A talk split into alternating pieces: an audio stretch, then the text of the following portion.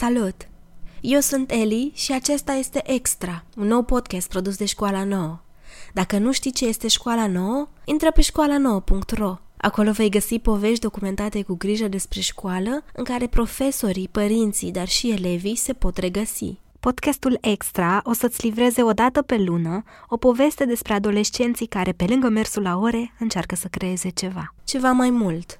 Fie că e vorba despre ateliere de fotografie, despre crearea unei reviste sau despre cluburi de robotică, podcastul Extra va aduce vocile acestor adolescenți mai aproape de tine. Îi vei putea auzi în timp ce se ceartă, în timp ce iau decizii sau în timp ce își pun întrebări serioase despre ce urmează de fapt după ce termin liceul. Eu sunt Eli, gazda voastră, iar voi ascultați Extra, un podcast despre cât de multe lucruri extra poți face atunci când ești elev.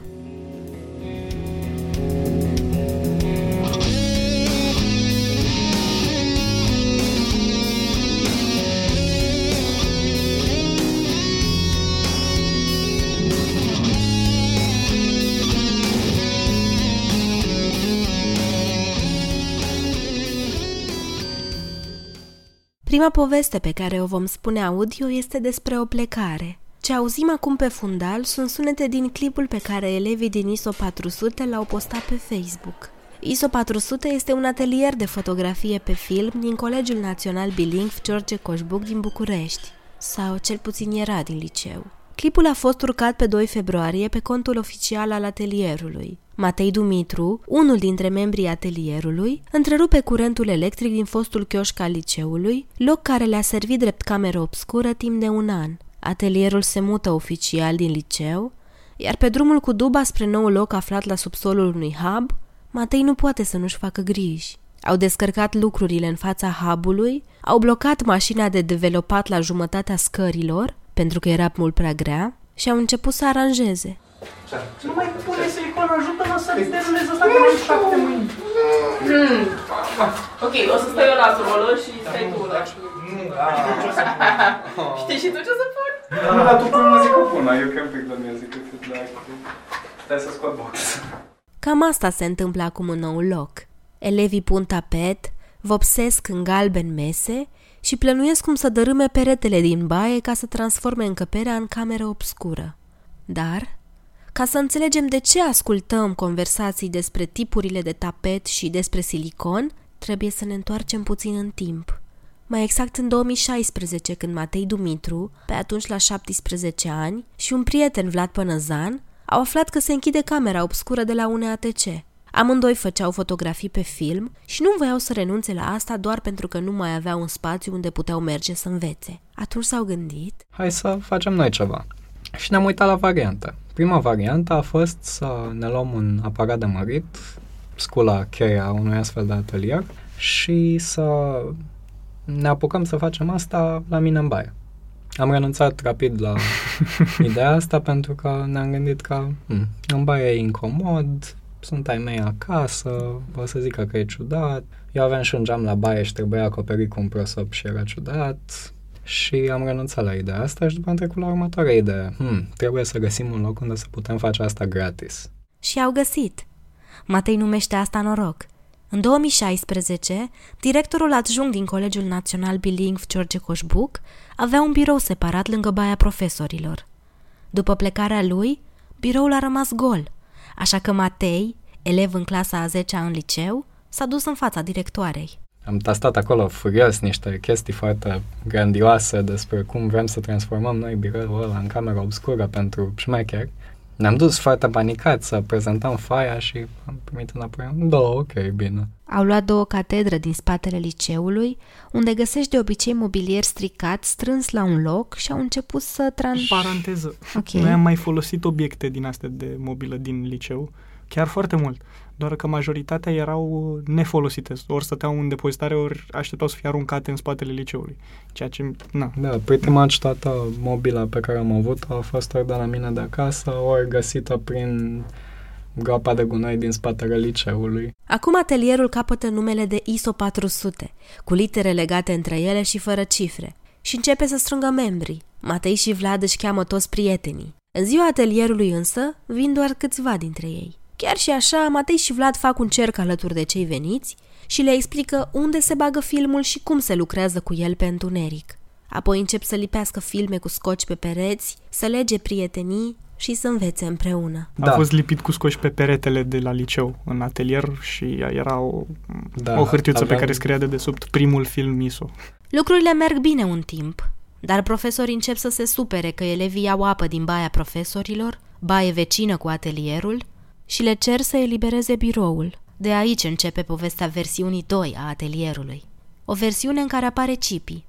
Eu sunt uh, Ciprian Alexe, sunt student în anul întâi la Facultatea de Electronică și Telecomunicații. Să detaliez uh, pasiunile, fericirile mele în viață. Păi fericirile mele în viață momentan sunt uh, prieteniile strânse pe care le leg, uh, în special la ISO 400 și la facultate, uh, și fotografia, practic. Cipi îi ajută pe membrii atelierului să obțină aprobarea pentru a folosi chioșcul închis din școală drept noua cameră obscură. Pentru că încăperea avea un geam, Matei și Cipi l-au astupat. Au dărâmat peretele pentru a scoate frigiderul de unde elevii își cumpărau suc, au construit peretele la loc, au pus gresia adusă de Matei din mormanul pe care familia lui se pregătea să-l arunce după renovarea apartamentului, au adus energie electrică în chioșc și au înghesuit o canapea adusă tot de Matei la intrare. Au montat o chiuvetă, mese, dulapuri pentru depozitarea revistelor și făceau jocuri de cuvinte pe pereți pe care le puteai înțelege doar dacă rămâneai în lumina roșie a atelierului. Și-au pus numele pe ușă, și-au lipit fotografii pe pereți și au transformat chioșcul într-un refugiu. Au ținut ateliere pentru colegilor mai mici și au extins comunitatea iubitorilor de fotografie pe film. Apoi li s-a cerut să plece din școală.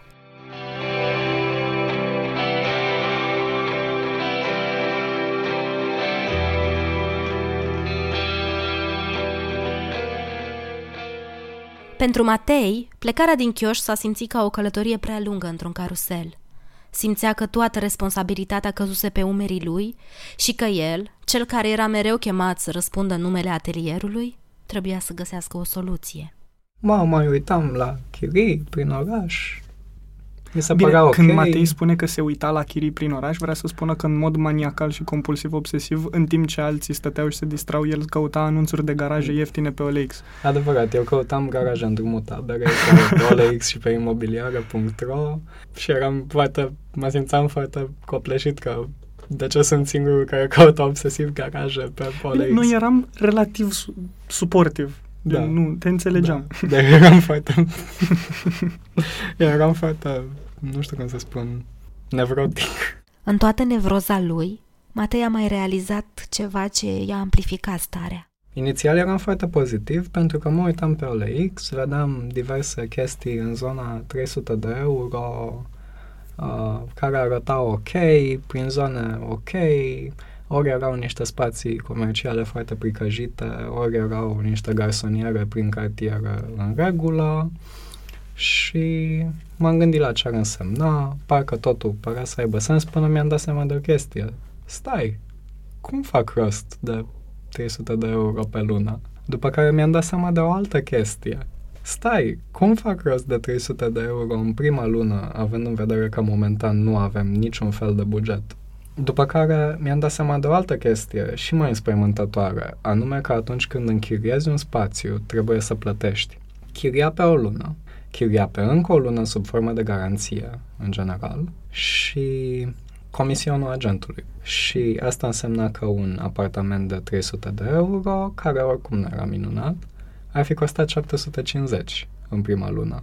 Ceea ce ar fi fost nu numai nașpa, dar complet nefăcubil, chiar și dacă aș fi împrumutat bani de la mama sau ceva de genul ăsta. Apoi a venit rezolvarea. Una dintre fetele de la noi din club, Bella, a, s-a dus la fosta mea profesoară de engleză, Roxana Marin, și a întrebat-o pe ea ce părere are către că ar trebui să facem. Și Roxana a venit, s-a așezat pe canapeaua de la ISO împreună cu uh, mine, Anca și Bella și după ne-a spus, după ce a auzit ce vrem să facem, a spus să a, da, am eu o prietenă, Nona, și uite, îți dau numărul ei să o suni. Am sunat-o, știa deja tot contextul și am găsit chiria pe care o plătim acum, care costă foarte puțin și nu are garanție și e într-un loc foarte frumos din centru. Și după am simțit că mi se topesc 20 de straturi de piele de pe mine adunate în timpul stresului. Dar sub cele 20 de straturi care s-au topit, Matei s-a trezit față în față cu o altă problemă. Am vorbit și cu Cipi despre this whole thing. Știi că inițial a avut stansul ăla că, bă, e understandable că cineva Da. nu se poate dedica atât de tare și nu te poți aștepta de la Da. un copil de bla bla bla, dar unu, suntem toți copii de și ne Da. dedicăm în măsura în care putem sau măcar suntem sinceri despre măsura în care ne putem dedica. Unu. Și doi, stansul lui Cipi s-a schimbat destul de repede în momentul în care eram noi doi singuri și trebuia Da. să facem o treabă de mai multe persoane și nu era nimeni. Da, aproape că o Ah, Iar simți pe atunci pielea ta, Cipi știi? cred că a înțeles un pic mai bine care e problema cu Da. a fi absent. Nu că eu sunt efectiv frustrată cu faptul că fata asta mă ignoră pur și simplu și îmi mai dă și mie gen... Câțiva membri din echipă au început să se ascundă în spatele unor scuze precum pregătirea pentru facultate, existența mai multor boli în același timp, toate pentru a-și explica absențele. Matei și-a dat seama că nu e deloc ușor să coordonezi un proiect în care nu toți cei implicați sunt gata să facă același gen de sacrificiu. Încă nu știe cum să rezolve această problemă. Deocamdată atenția lui, a lui Cipi și a celorlalți membri este orientată spre amenajarea și întreținerea noului loc, Hubul este diferit de chioșc. Un hub este un loc comun unde mai mulți antreprenori își pot dezvolta afacerile și pot crea comunități. Locul în care ISO 400 s-a mutat se numește Art Hub, iar elevii urcă după terminarea orelor în 133 și merg șapte stații până acolo. Matei face drumul acesta în fiecare zi și stă la subsolul hubului până noaptea târziu. Știe că lucrurile s-au schimbat acum că ISO 400 a fost oficial înregistrat la Registrul Comerțului. Sunt foarte mândru de faptul că atunci când am depus dosarul de înregistrare la Registrul Comerțului, de matriculare, toată lumea mi-a zis a, o să vezi că o să te trimită acasă de trei ori și nu o să fie bine nimic și mm, o să fie nașpa. Și altă lume mi-a zis, a, o să ai de făcut foarte multe acte și o să dai 1000 de euro la notar. Și pe lângă faptul că dosarul a fost acceptat din prima, pe lângă o mică paranteză cu un dosar cu șină, dar uh, a costat ceva de genul 10 lei sau chiar m-am simțit foarte on top of the world când am făcut chestia asta. Eram, ha, fraierilor, mi-am matriculat firma fără mii de euro și din prima. Și după am realizat că stai, toată această bătălie de două săptămâni de fapt a fost o formalitate simplă pe care trebuie să o fac cu statul român și de-abia după pot să mă apuc de treabă. Mie mi-a acaparase toată lumea, adică visam legislație fiscală și apropo de persoane juridice și îmi făcusem toate actele alea redactate frumos de mine însumi în loc să mă duc la notar pentru că nu aveam bani de notar. Mi-am dat seama foarte târziu că stai, făcând actele astea, eu nu realizez un mare lucru în afară de faptul că nu mai e ilegal să încasez chestii. Pentru a se asigura că își pot plăti chiria în primele luni, au cumpărat aparate foto la mâna a doua, aparate care nu mai funcționau, le-au reparat și au început să le vândă pe un cont special de Instagram. Îl poți găsi cu numele ISO 4Shop. În viitor plănuiesc să ofere contracost ateliere de fotografie pe film și să deschidă ușile camerei obscure tuturor celor interesați. Matei încă nu crede că ce se întâmplă e real. Și chiar dacă a mai scăpat de stres, încă își pune multe întrebări. Are doar 19 ani, iar majoritatea membrilor active ai atelierului nu au terminat liceul, așa că se teme că lucrurile se pot dezechilibra oricând. Cipi însă crede că Matei e un lider bun, chiar și la 19 ani. Am învățat să am încredere în tupeismul ăsta prostesc al lui Matei, dar privit din exterior Cred că atunci uneori, nu-mi dădeam seama cât de wow era. lasă că ți-a venit ideea și că ai și încercat-o să te muți în biroul ăla, dar și chestii micuțe, de exemplu, a, o să-mi fac eu o masă. Și a cumpărat lemn, n-a reușit să facă singur masa, a avut nevoie de ajutor de la mai mulți oameni, dar a făcut o masă și o chiuvetă. Numai chestia asta lasă că ne-am mut- am ajuns să ne mutăm în Art Hub și mai multe lucruri. Matei încă se simte intimidat să spună că este un tânăr antreprenor, așa cum Cipi îl numește, pentru că știe că mai are multe de învățat. Pentru prima lună de chirie am vândut cameră, pentru a doua lună de chirie am vândut tot cameră și urmează să o plătim și e totul ok și avem bani să luăm și chimicale și ce ne trebuie și e chiar foarte happy toată situația. Pentru moment. Bine, nu este o abundență nemaipomenită nu de este o abundență. fonduri, dar uh, ne, ne descurcăm cât să ne punem plută pe pereți. Păi și situația cu finisajul, de fapt, că am folosit ce era mai ieftin. OSB, pluta, lipici, vopsea lavabilă spor pe care o aveam de acum șase luni în debaraș și în care am pus două plicuri de pigment and called it a day și da, a ieșit frumos micul nostru beci.